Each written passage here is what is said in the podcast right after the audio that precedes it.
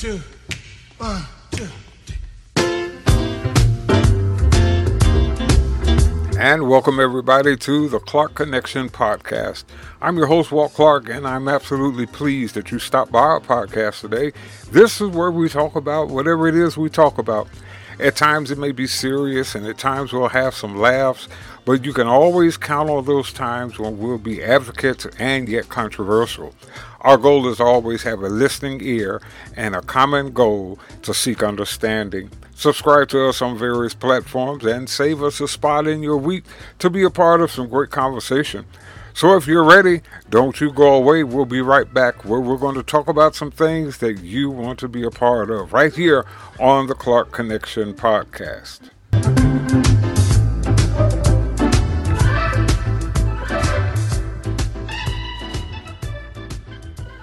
Growing up in Gary, Indiana, I learned a lot about my city, my surroundings, people who were prominent and revered.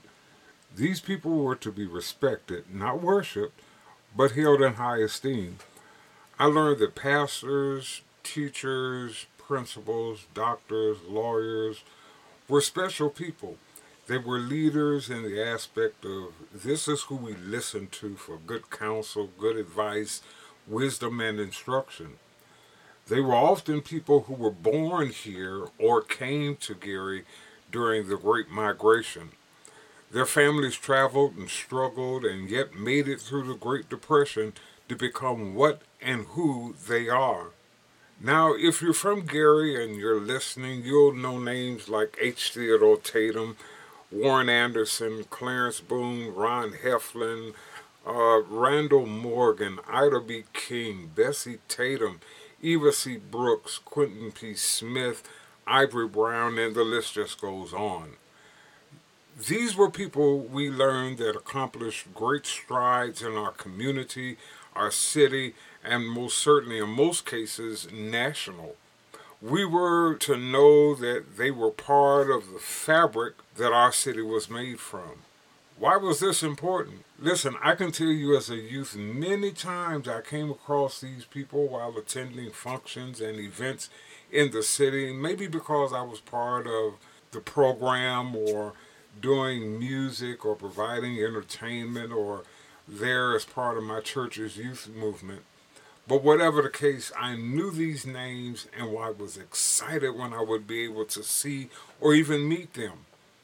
There were times when my mother would introduce myself and my sisters to them, and I would recognize a name and say, Oh, that's who you were talking about.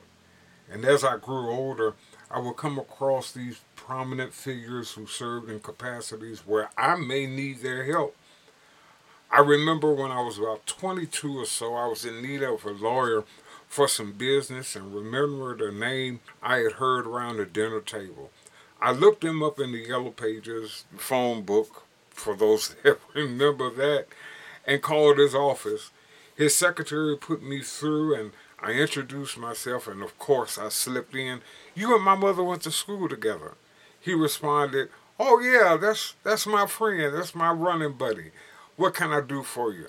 And I tell you, name dropping really pays off sometimes. I said all that to say this. Yes, there is a rise in removing black and African American history from the shelves of libraries and school curriculum across this nation. I don't want to go into the politics of it all. That's for another podcast, perhaps. But some people get upset because Black History Month is only a month and the shortest month at that. Well, look at it from this aspect. When Dr. Carter G. Woodson implemented recognizing black Americans' contributions to the building of the United States, it was only a week.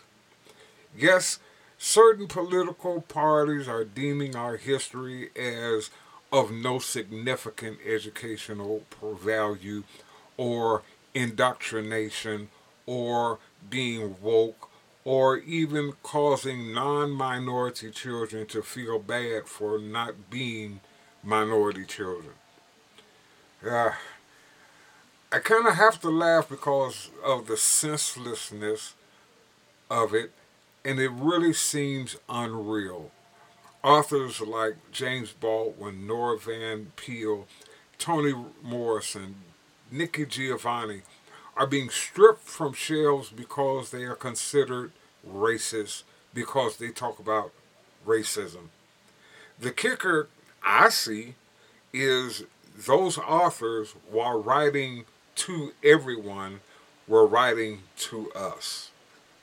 And so I want to encourage every parent, every minority parent, and especially every black parent, teach your children about the greatness right where you are. There are great people from your area that your children need to know. Maybe they aren't in books, or maybe they aren't in a hall of fame, or not a museum. They may be in your school, they may be in your church, in your neighborhood. Find out who was the first black business owner in your city. Find out who was the first black police officer in your city. Find out who was the first black teacher, the first black family in your city, the first black official. The list can go on and on. We have a great history about us that needs to be told at the local level as well as the national and international level. Teach your children what they need to know about the greatness around them. That's all we have time for on this episode, but we'll have more very soon. If you don't mind, follow us on Twitter and Instagram right there at It's Me WC1. It's Me WC and the number one, all one word. You can also email us at waltclarkmusic at gmail.com with ideas, suggestions, comments, and yes, criticisms. We welcome it all. Thanks for listening. And wherever you are in the world, wherever you may be in life, we pray peace, productivity, and prosperity over your life. The views and opinions expressed here are those of the host and do not reflect the official policy or position of Anchor.fm nor its affiliates. Any content provided by our writers, authors, bloggers are of their own opinion and are not intended to malign any religion, ethnic group, club, organization, company, or individual. Some people won't give you the real talk on drugs, but it's time we know the facts. Fentanyl is often laced into illicit drugs and used to make fake versions of prescription pills. You can't see it, taste it, or smell it. Suppliers mix fentanyl into their products because it's potent and cheap, and the dealer might not even know. Keep yourself and others safe by knowing the real deal on fentanyl. Get the facts. Go to realdealonfentanyl.com. This message is brought to you by the Ad Council.